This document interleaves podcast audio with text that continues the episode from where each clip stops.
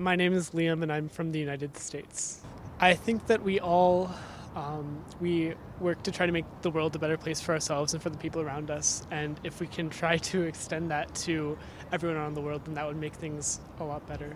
Um, yeah, I think we all, no one sets out to try to make the world a less good place. If we just try to place more emphasis on the act of creation rather than the act of consumption, it's an easy thing to say, but much harder to do, then that will really push people to try to make things rather than just to consume them. Love for me is being with people who make me happy, and I try to make them happy as well.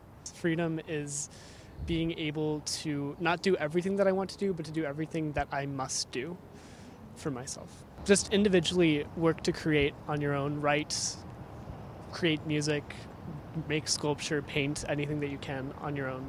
Well, I think something like this, when talking to a lot of different people, bringing awareness of different issues around the world, making sure that people put a face to what they may hear in the media, um, definitely helps to promote communication between cultures.